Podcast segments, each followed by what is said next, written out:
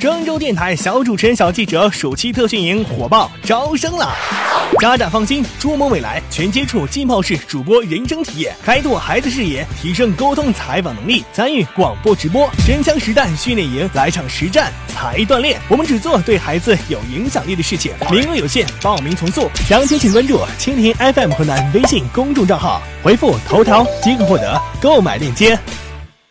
为满足部分顺风车用户的出行需求，滴滴出行计划六月十五号起恢复部分夜间时段订单，具体开放时间段为二十二点至二十四点和五点至六点。值得注意的是，该时段将只允许车主与乘客为同一性别方可合乘出行。滴滴顺风车还将于六月二十二号小范围上线测试护航模式，开启该模式可自动分享轨迹给紧急联系人，平台实时关注行程轨迹，并在异常时介入。同时推出安全共建卡功能，展示车主和乘客上传的真实照片和车辆等信息，可供双方在行程开始前相互查看并核实，为用户提供更全面的安全保障。